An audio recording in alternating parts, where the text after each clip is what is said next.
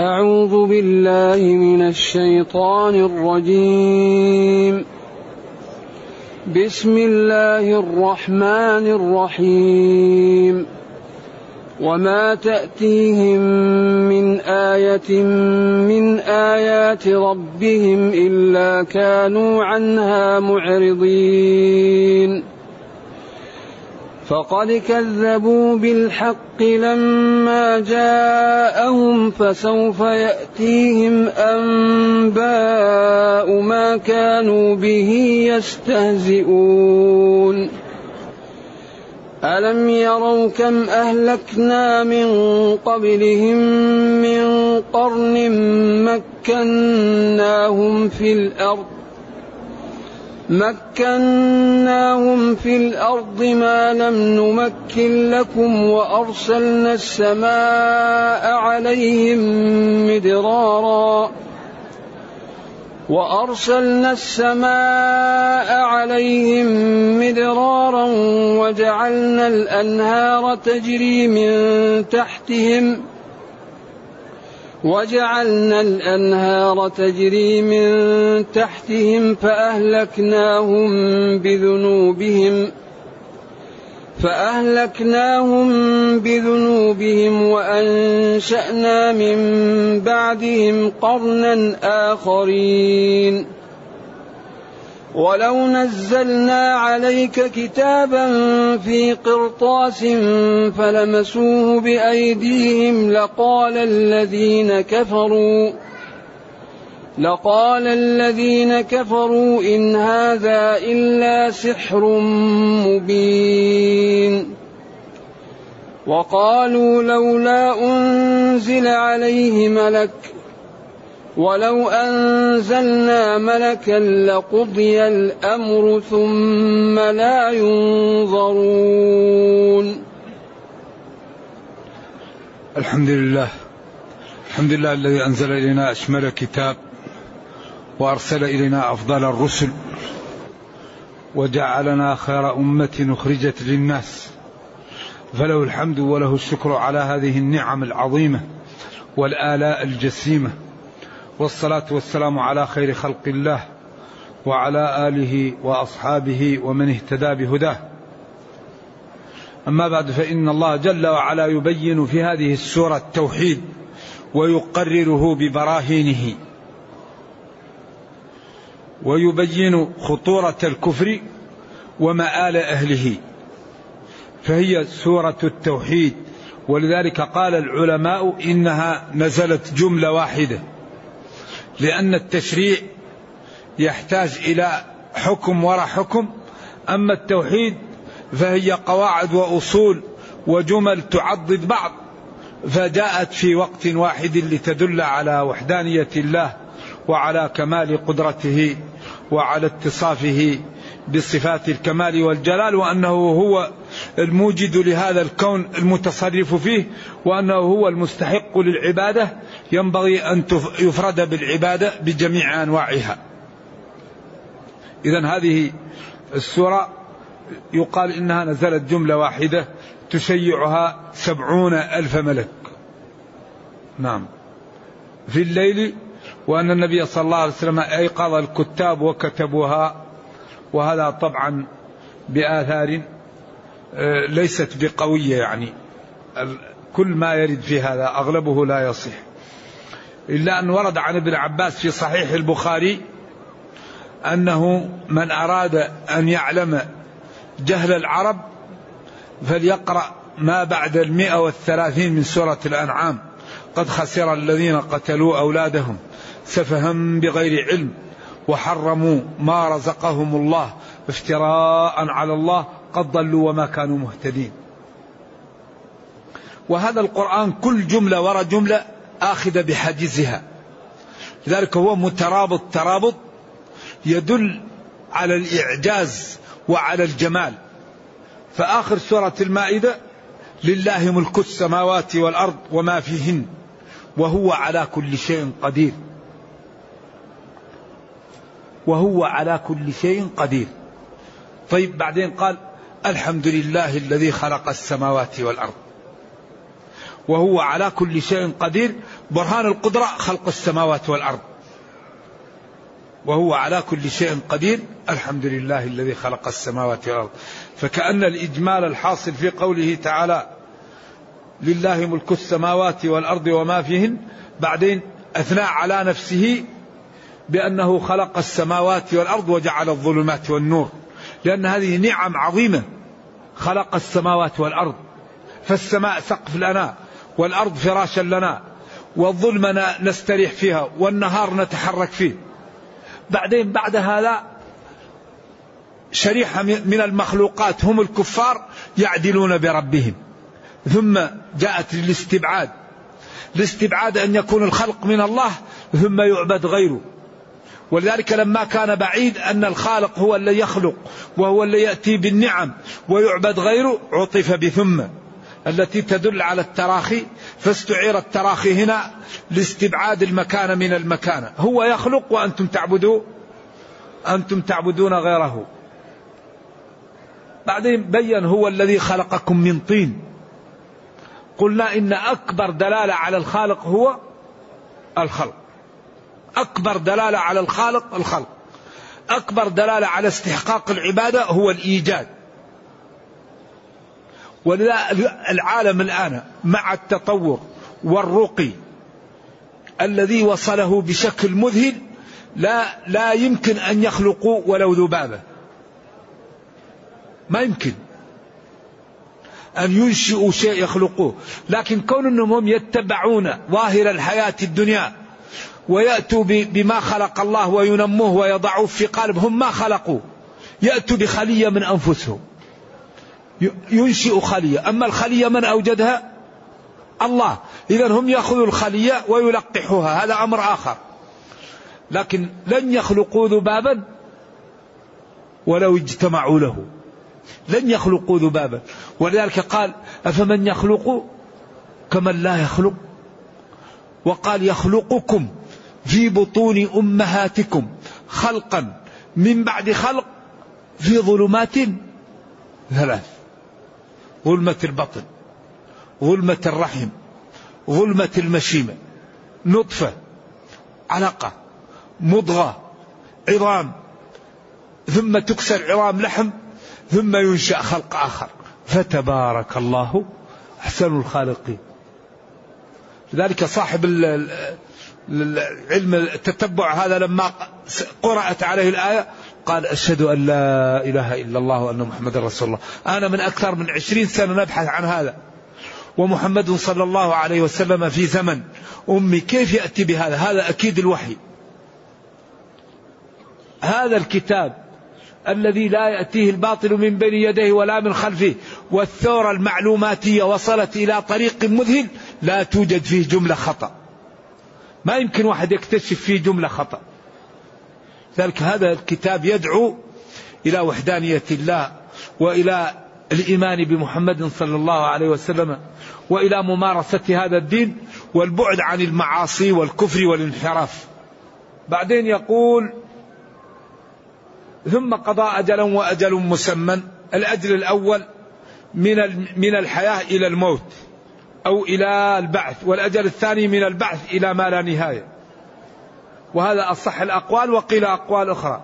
ثم أنتم بعد ذلك تشكون وهو الله في السماوات وفي الأرض. قلنا إن للعلماء في هذه الآية ثلاثة أقوال وكل قول يدل عليه القرآن. إذا كل الأقوال صحيحة. اختلف العلماء في إلى ثلاثة أقوال وكل قول يدل عليه القرآن. وهو الله في السماوات وفي الأرض يعلم سركم وجهركم وهذا اختيار بن جرير الطبري. قال أما منتم من في السماء؟ إليه يصعد الكلم الطيب. الجارية التي سألها أين الله؟ قالت في السماء. قال أعتقها فإنها مؤمنة. ولا بد إذا قلنا يصعد أو في السماء أن نلتزم ثلاثة أمور. لا بد في اتصاف آه، بصفات الله أن نلتزم ثلاثة أمور. أول شيء تصديق الله. لأن الله يقول ومن أصدق من الله قيلا ويقول قوله الحق. ثاني شيء تصديق الله عن مشابهة خلقه لأنه يقول ليس كمثله شيء. فلا تضربوا لله الأمثال. هل تعلم له سميا؟ الأمر الثالث قطع الفكر عن إدراك كيفية اتصاف الله تعالى بصفاته لأنه يقول ولا يحيطون به علما. إذا التصديق والتنزيه وقطع الطمع عن إدراك الكيفية. هذا إذا عملناه نذهب بطريق سلامة محققة. أما الذين يؤولون ما مستندهم على التأويل. الله جل وعلا قال الرحمن على العرش استوى. وقال جل وعلا ثم استوى على العرش الرحمن إيش؟ فاسأل به خبيرا. لا تقول استولى فاسأل به خبيرا تهديد مبطن. هذا معجزة. ثم استوى على العرش الرحمن فاسأل به خبيرا. لا تقول استولى. وتأخير البيان عن وقت الحاجة لا يجوز. فالله تعالى يمدح نفسه بصفة وبعدين يأتي العبد ويقول له يا رب هذه الصفة التي وصفت بها نفسك غير لائقة ثم يأتي بصفة من نفسه ويقول هذه الصفة المنزهة. أليس الأولى أن الصفة التي مدح الله بها نفسه نتركها وننزهها؟ طيب نقول استوى استولى ونقول هذا الاستيلاء منزه. خلي الاستواء منزه. طيب والنبي صلى الله عليه وسلم قال له ربه لتبين للناس ما تكلم عن هذا. ما قال اعلموا أنكم إن أثبتتم الصفات ضللتم. ذلك ما قال الله نقله وما نفهنا فيه وما سكت عنه الوحي. نسكت. هذه طريق سلامة محققة. كذلك نعلم أن كل ما في الكون من الله الله هو اللي أوجد الكون وهو الذي رباه. وهو الذي يدفع الضر وهو الذي يجلب الخير وهو الذي يعز ويذل ويغني ويفقر. تؤتي الملك من تشاء وتنزع الملك ممن تشاء وتعز من تشاء وتذل من تشاء بيدك الخير. وهذا يسمى توحيد الربوبية. كل ما في الكون من الله. ثم نشكر الله على هذه النعم ونخلص له في جميع أنواع العبادة سواء كانت بدنية أو قلبية أو مالية أو مشتركة. وهذا الذي يسمى توحيد العبادة أو توحيد الألوهية. اذا أقسام التوحيد هي معروفة بالاستقراء. كما أنه علم بالاستقراء أن اللغة العربية تتكون من اسم وفعل وحرف. علم أن الله تعالى أوجد الكون وهذا يسمى توحيد توحيد الله تعالى في ربوبيته في إيجاده للخلق. ثم يشكر الله على ذلك فنخلص له في جميع أنواع العبادة ويسمى هذا توحيد العبادة أو توحيد الألوهية. ثم توحيد الأسماء والصفات ما قال الله عن نفسه نثبته وما نفاه ننفيه على أساس ليس كمثله شيء وهو السميع البصير. هذه أقسام التوحيد الثلاثة ومبينة في القرآن وفي السنة غاية البيان وأول أمر في المصحف وأول نهي في المصحف هو لا إله إلا الله مفرقة بأدلتها. وجاء بعدها برهان محمد رسول الله عن طريق الإقناع والإنصاف وعن طريق مخاطبة العقول النيرة والأحاسيس الجياشة. إذا هو الله في السماوات وفي الأرض يعلم سركم. أو وهو الله في السماوات وفي الأرض يعلم سركم. كما قال وما تسقط من ورقة إلا يعلمها. الله يعلم حالكم في السماء والأرض. أو الله أي المألوه المعبود في السماوات والأرض. وهو الذي في السماء إله وفي الأرض إله. وما تسقط من ورقة إلا يعلمها. ثم قال أما منتم من في السماء؟ إليه يصعد الكلم الطيب الرحمن على العرش استوى. إذا كل من الأقوال الثلاثة يدل عليه القرآن وصحيح. ثم قال يعلم سركم وجهركم ويعلم ما تكسبون. إذا أين المفر؟ هو مستو على عرشه وما في قلوبكم وما تنطقون به يعلمه. ويعلم ما تكسبون ما تعملون. السر يعلمه والجهر يعلمه وما ستكسبون يعلمه. إذا أيش إذا كيف يكون الطريق؟ إذا الطريق الإخلاص الطريق الصدق الطريق الاستقامة. لا مهرب. أبدا لا ينجي إلا الصدق. نحن الآن في الدنيا. كل واحد يصدق. يعلم سركم وجهركم ويعلم ما تكسبون. إذا لا ينجي إلا الصدق. لا ينجي إلا الإيمان. لن يدخل الجنة إلا نفس مؤمنة. ما فيه؟ لذلك ينبغي للعاقل أن يأخذ من نفسه لنفسه قبل أن يفوت الأوان. يمكن واحد يكذب على الناس يمكن واحد يجهل يمكن واحد يتواهر لكن الله جل وعلا لا تخفى عليه خافية. أبدا. المنافقون أعاذنا الله وإياكم من النفاق قالوا نشهد إنك لرسول الله. والله يعلم إنك لرسوله. ماذا قال الله؟ نعم. وأخبر إنهم في الدرك الأسفل من النار أو في الدرك. ما فيه. إذا ينبغي للمسلم أن يصدق. ينبغي له أن يصدق. يصلي لله. يصوم لله. يؤمن لله. يتوضأ لله. يعبد لله. ينبغي ويكابد الأمر. لأن هذه الأمور مشكلة. والعبادات لا تتمايز إلا بالنية. لماذا؟ لأن في عبادة واجبة فرض عين. وفي عبادة فرض كفاية. وفي عبادة سنة مؤكدة. وفي عبادة سنة. وفي عبادة فضيلة. وفي أمر مكروه. وفي أمر حرام. وفي أمر صغيرة. وفي أمر كبيرة. وفي أمر كفر. وفي أمر مباح. إذا ما الذي يميز هذه الأمور؟ تميزها النية. النية هي اللي تميز العبادات. إذا ورد عنه صلى الله عليه وسلم أنه قال في الحديث الصحيح إنما الأعمال بالنيات. إنما الأعمال بالنيات.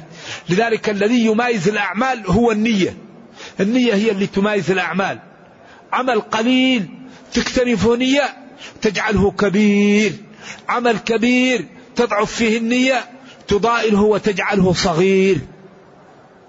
ليش؟ ولذلك ربنا ما قال ليبلوكم أيكم أكثر عملا. قال ليبلوكم أيكم أحسن عملا. شوف أحسن. دقة دقة الشريعة تعابير الشريعة رائعة. أيكم أحسن أحسن عملا. من صلى ركعتين لا يحدث فيهما نفسه غفر له ما تقدم من ذنبه. ركعتين بس. من قال سبحان الله وبحمده مئة مرة غفرت ذنوبه ولو كانت مثل زبد البحر. حديث اتفق عليه الشيخ. إذا الخير كثير ولكنه لا بد أن يصاحب بالنية يصاحب بالعلم يصاحب بالانتباه. أما الذي يسمع الأذان ويذهب يصلي الوضوء لا ينتبه. كثير من الناس يتوضأ وتبقى فيه لمع لم يغسلها في مرفقه وفي عقاب ويل للأعقاب من النار. كثير من الناس إذا أراد أن يغتسل من الجنابة يترك بعض جسمه ما يغسله. يبقى جنب. كثير من الناس في الصلاة لا يأتي بالطمأنين. الطمأنين ركن حتى تطمئن. لا ولذلك العبادات لا بد أن تؤدى على الطريق المطلوبة. إذا لم تؤدى العبادة على الطريق المطلوبة الأجر فيها ناقص أو معدوم. والعبادة لا يمكن يؤديها الشخص على على على الطريقة المطلوبة إلا إذا تعلم. عرف ما هي العبادة. يأتي المسلم حاج ولا يفقه شيئا عن الحج. أنت مسلم دفعت مالك وخططت للحج أو للعمرة لما لا تقرأ الحج أو تقرأ العمرة وتعرف أحكامها؟ وما الذي يبطلها؟ وما الذي يجب فيها؟ وما شروطها؟ الأمة لما لا تهمل الأمة مصالحها تهمل أمورها. يقول جل وعلا وما تأتيهم وما نافية وما تأتي موصولة وتأتي مصدرية وتأتي تعجبية وتأتي نكرة تامة ونكرة موصوفة. هذه ما الإسمية وتأتي بمعنى ليس. ما هذا بشرا؟ ما هن أمهاتكم؟ عاملة عمل ليس. وتأتي مهملة أحيانا. وتأتي استفهامية. وأحيانا تأتي محتملة للمصدرية وللموصولية. وتأتي تعجبية. وما أحوج طلاب العلم إلى فهم معاني الحروف. لأنها تتعلق باللغة وبالأصول وبالاستنباط. وما هنا لعلها نافية. وما تأتيهم من آية من هنا هي التي يقولون زائدة أو صلة أو الاستغراق النفي. ومعنى الزيادة هنا الحرف ثلاثة أنواع. حرف له متعلق ومعنى كقوله تعالى سبحان الذي أسرى بعبده ليلا من المسجد من هنا الابتداء الغاية. ومتعلقة بأسرى. آه، يعني السريان بدأ من المسجد. هذا نوع من الحروف. حرف ثاني شبيه بالزائد. له معنى ولا متعلق له كرب. يدل على التقليل وأحيانا يستعار من التقليل للتكثير كما قال ربما يود الذين كفروا لو كانوا مسلمين. فهو يدل على التقليل ولكن وقد يستعار من التقليل للتكثير أو للتأكيد. فهو له معنى ولا متعلق له. هذا يقال له شبيه بالزائد. ولا متعلق له ولا معنى وإنما جاء لتأكيد المعنى يسمى في عرف النحاة زائد. وليس المقصود أنه زائد لا معنى له حشو لا. لا يوجد في كتاب الله الحشو. كقوله هنا كقوله ما جاءنا من بشير. من هنا داخل على الفاعل. ما جاءنا بشير. وهنا أيضا يقول وما تأتيهم من آية. ما تأتيهم آية. أيوة من هنا يعني مؤكدة للنفي لاستغراقه. فيسميها المعربون زائدة لكن ليس المقصود أنها حشو. لا وإنما لا متعلق لها ولا معنى إلا تأكيد المعنى. من آيات ربهم يمكن للتبعيض أو لبيان الجنس. وبعضهم استبعد أن تكون لبيان الجنس إلا كانوا عنها معرضين. هذا ولذلك كأن الاستثناء هنا أصبح مفرغ. جاءتهم آية من ربهم أعرضوا عنها. هذا نوع من الاستثناء ولذلك الاستثناء المفرغ أن أن يتماسك النفي مع الاستثناء ويبقى الكلام كأنه موجب. كقوله وما محمد إلا رسول. محمد رسول. وإن يفرغ. سابق إلا لما بعد يكون كما لو إلا عدما فما وإلا تتماسكا ويبقى الكلام كأنه موجب موجب. و و وما تأتيهم من آية من آيات ربهم إلا كانوا عنها معرضين.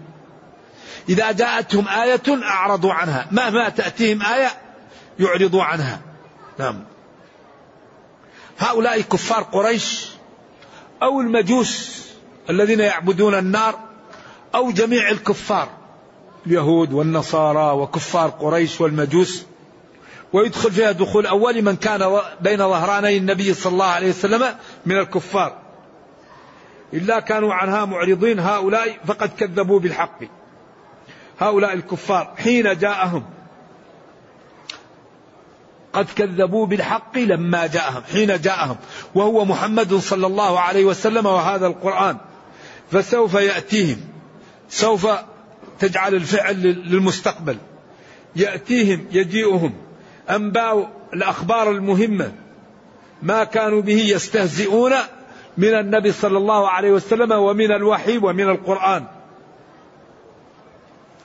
ثم أتاهم بمثل حي واضح ألم يروا بأعينهم أو بقلوبهم أو بهما معا. كم أهلكنا أهلكنا كثيرا.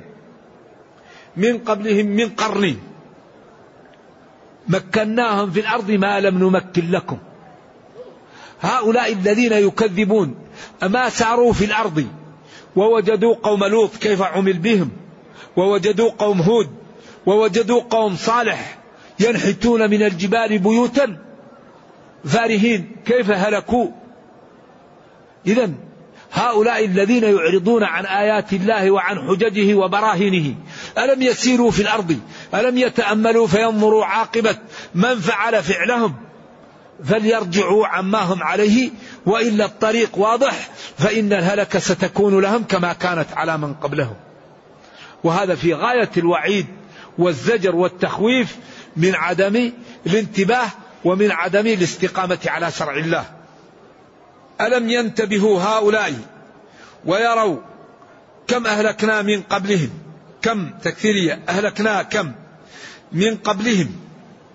ولذلك لا يصلح أن يعمل في كم إلا ما بعدها لأن ما بعدها لا يعمل فيها لأن لها الصدارة. إذا أهلك أهلكنا كثيرا. من قبلهم أي من الأمم من قرن القرن مئة سنة أو مئة وعشرين أو ثمانين أو ستين أو ثلاثين أو عشرين أو مدة من الزمن يأتي فيها النبي أو العالم فينقرض ذلك العصر ويأتي بعده. القرن وأكثر ما يطلق على مئة سنة. نعم هذه القرون القرون الأولى. فالقرن يعني أكثر ما يطلق على مئة سنة ويمكن أزود أو أقل. مكناهم أي قويناهم وجعلنا لهم القوة والسؤدد والرياسة. ما لم نمكن لكم يا كفار قريش ومن كان مخاطبا. وأرسلنا السماء عليهم مدرارا. السماء تقال للمطر. إذا نزل السماء بأرض قوم رعيناه وإن كانوا غضابا. وهذا توسع في العبارة من إطلاق الجاء من الشيء باسمه. كما قالوا للماء النهر. والنهر هو الشق في الأرض. نعم. ولذلك هذا الكلام يسمى توسع في العبارة عند بعضهم وبعضهم يسميه مجازا مرسلا. أيوة. وهناك خلاف عريض بين العلماء من قديم. هل هل اللغة كلها حقائق؟ أو كلها مجازات أو فيها حقائق ومجازات ثلاثة أقوال. قول إنه لا مجاز في اللغة وكلها حقائق. وقول كل اللغة مجازات. وقول إن فيها مجاز وفيها حقيقة. ولذلك ورد عن ذكر ابن قدامة في الروضة كلمة جيدة. قال من أنكر هذا الأسلوب فهو مكابر. جدارا يريد أن ينقض. فما ربحت تجارتهم اشتعل الرأس شيبا. واخفض لهما جناح الذل من الرحمة. واسأل القرية التي كنا فيها. قال من أنكر هذا الأسلوب؟ فهو مكابر. ومن قال حقيقة لا مشاحة في الاصطلاح. من أنكر أن هذا الأسلوب موجود فهو مكابر. ومن قال حقيقة لا مشاحة في الاصطلاح. لذلك الوالد يقول إن هذه حقيقة وهذه حقيقة وأن هذه أساليب ونطقت بها العرب ولذلك امرؤ القيس لا يعرف البلاغة. ولا وجاء قبل أن توجد البلاغة بعشرات السنين. يقول وليل كموج البحر ارخى سدوله علي بأنواع الهموم ليبتلي. فقلت له لما تمطى بصلبه وأردف أعجازا وناء بكلكلي. والليل ما له كلكل ولا له سدود وإنما هذا من باب أساليب العرب فهذه حقيقة وهذه حقيقة. ولذلك ال ال هذه الأمور ينبغي أن من يريد أن يتكلم فيها أن يفهم البلاغة يعرف ما هي البلاغة أقسامها وأنها منقسمة إلى معاني وإلى بيان وإلى بديع وأن المعاني منقسمة إلى خبر وإنشاء وأن فيها وصل وفصل. وإيجاز وإطناب ومساواة وأن البيان منقسم إلى تشبيهات وكنايات و و ومجازات والمجازات منها استعارة وعقل ومرسل. ويكون الذي يريد أن يقبل أو ينفي على علمه أنا أطلب من طلاب العلم أنهم إذا أرادوا أن يقبلوا أو يرفضوا يقبلوا بعلم ويرفضوا بعلم. ولا يقولوا قال فلان ولا قال فلان. لا طالب العلم يتكلم بعلم ويسكت بعلم. نعم. وهذه ولم يعرف المجاز إلا بعد مجيء الجهم وواصل والجعد بحول تسعين سنة. كل هؤلاء عرفوا قبل المجاز بتسعين سنة. الجعد لا يعرف المجاز إلا في القرن الثالث بإطلاق هذا. أما أبو عبيدة فالمجاز عنده البيان. ولذلك مجاز القرآن عنده البيان. مجاز كلا أي بيانه وتوضيحه. أما المجاز الذي هو استعمال اللفظ لغير ما وضع له لعلاقة مع قرينة مانعة من إرادة المعنى الأصلي هذا لم يعرف إلا في القرن الثالث. ولا شك أن الذي يظهر أن هذا أسلوب وهذا أسلوب وأن كل من هذا حقيقة. لأن هذا نطقت به العرب وهذا نطقت به العرب قبل مجيء البلاغة. ولكن هذه الحقيقة سموها كذا وهذه الحقيقة سموها كذا فكل إن شاء الله حقائق. وإن كان ابن جني يرى أن كل اللغة غير حقيقة. له رأي آخر لكن هذا الذي أظهر والله أعلم. فسوف يأتيهم أنباء ما كانوا به يستهزئون. ألم يروا هؤلاء كم أهلكنا من قبلهم من القرون وهم أقوى منهم. مكنا لهم قويناهم في الأرض ما لم نمكن لكم. ثم أرسلنا عليهم السماء المطر مدرار كثير. وجعلنا الأنهار تجري من تحت أشجارهم.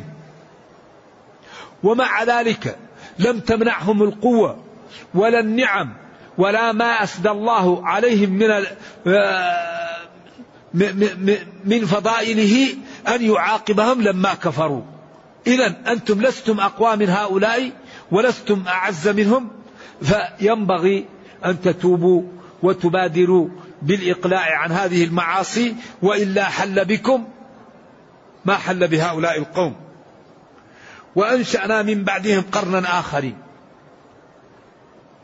أوجدنا من بعدهم قرنا آخرين لما هلكناهم. إذا بادروا بالتوبة.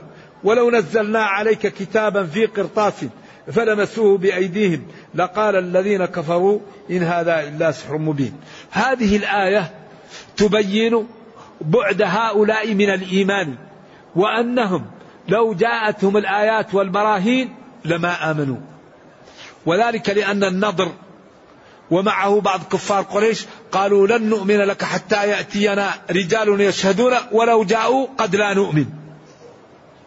إذا قال تعالى ولو نزلنا عليك كتابا في قرطاس مكتوب ولمسوه بأيديهم وعاينوه وتيقنوه لقال الذين كفروا إن هذا إلا سحر مبين. إذا هذا الأسلوب يبين بعدهم عن الإيمان وإعراضهم عن ما جئت به. وقالوا لولا أنزل عليه ملك هل لا أنزل عليه ملك يشهد له؟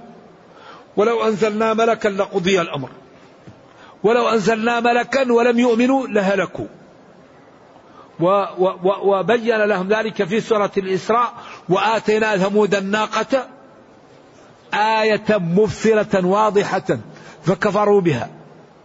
وهلكوا. وما نرسل بالآيات إلا تخويفا. إذا رحمة بكم. لم ننزل لكم ملكا لأننا لو نزلناهم ولم تؤمنوا لأهلكتم. إذا رحمة بكم أجلنا العذاب ولم ننزل الآية التي طلبتم لأنها إذا نزلت ولم تؤمنوا حصلت لكم الهلكة وحصل لكم العقوبة. ثم لا ينظرون أي لا يؤخرون. وهذه السورة كلها في التوحيد. وبيان الحجج العقلية والبراهين وكذلك فيها الحجج التي تعطي للمسلم الأدلة العقلية المقنعة على أن هذا الدين هو الصح وأن غير الله لا يستحق العبادة ولا تصلح له وأن عبادته تجعل الإنسان يوم القيامة في ورطة وتعرضه في الدنيا للعذاب. نرجو الله جل وعلا أن يرينا الحق حقا. ويرزقنا اتباعه وأن يرينا الباطل باطلا ويرزقنا اجتنابه وأن لا يجعل الأمر ملتبسا علينا فنضل. اللهم أصلح لنا ديننا الذي هو عصمة أمرنا وأصلح لنا دنيانا التي فيها معاشنا وأصلح لنا آخرتنا التي إليها معادنا. واجعل الحياة زيادة لنا في كل خير والموت راحة لنا من كل شر. اللهم ربنا أتنا في الدنيا حسنة وفي الآخرة حسنة وقنا عذاب النار. وصل اللهم وسلم وبارك على نبينا محمد وعلى آله وصحبه. والسلام عليكم ورحمة الله وبركاته.